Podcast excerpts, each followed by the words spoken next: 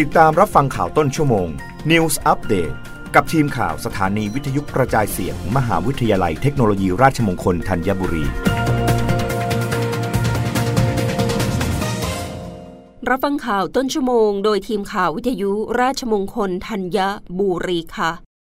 กรมอนามัยแนะประชาชนพื้นที่น้ำท่วมขังยาวนานซ่วมใช้งานไม่ได้ ให้ขับถ่ายลงถุงดำโรยปูนขาวลดการแพร่เชื้อโรค รอหน่วยงานที่เกี่ยวข้องรวบรวมไปกำจัดอย่างถูกวิธี นายแพทย์สุวรรณชัยวัฒนายิ่งเจริญชัย อธิบดีกรมอนามัยเปิดเผยว่า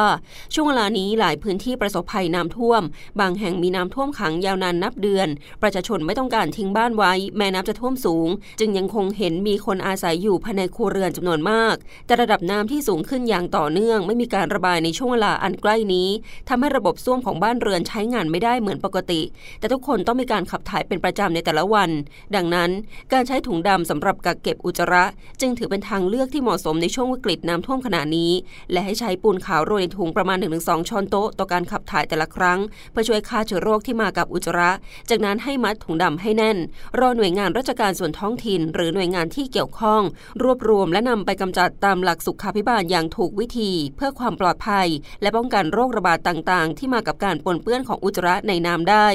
ทางนี้ในกรณีที่หน่วยงานราชการในพื้นที่จะเตรียมส้วมลอยน้ำหรือส้วมฉุกเฉินรองรับประชาชนในชุมชนที่ประสบภัยน้ำท่วม ประชาชนสามารถใช้บริการได้ตามจุด ที่มีการให้บริการในพื้นที่ และขอความร่วมมือดูแลรักษาความสะอาดของส้วม หลังใช้งานเสร็จทุกครั้ง รวมทั้งให้ล้างมือด้วยสบู่และน้ำให้สะอาด ลดความเสี่ยงของการเกิดโรคต่างๆรับฟังข่าวครั้งต่อไปได้ในต้นชั่วโมงหน้า กับทีมข่าววิทยุราชมงคลธัญบุรีค่ะ รับฟังข่าวต้นชั่วโมง News อัปเดตครั้งต่อไป กับทีมข่าวสถานีวิทยุกระจายเสียง มหาวิทยาลัยเทคโนโลยีราชมงคลธัญบุรี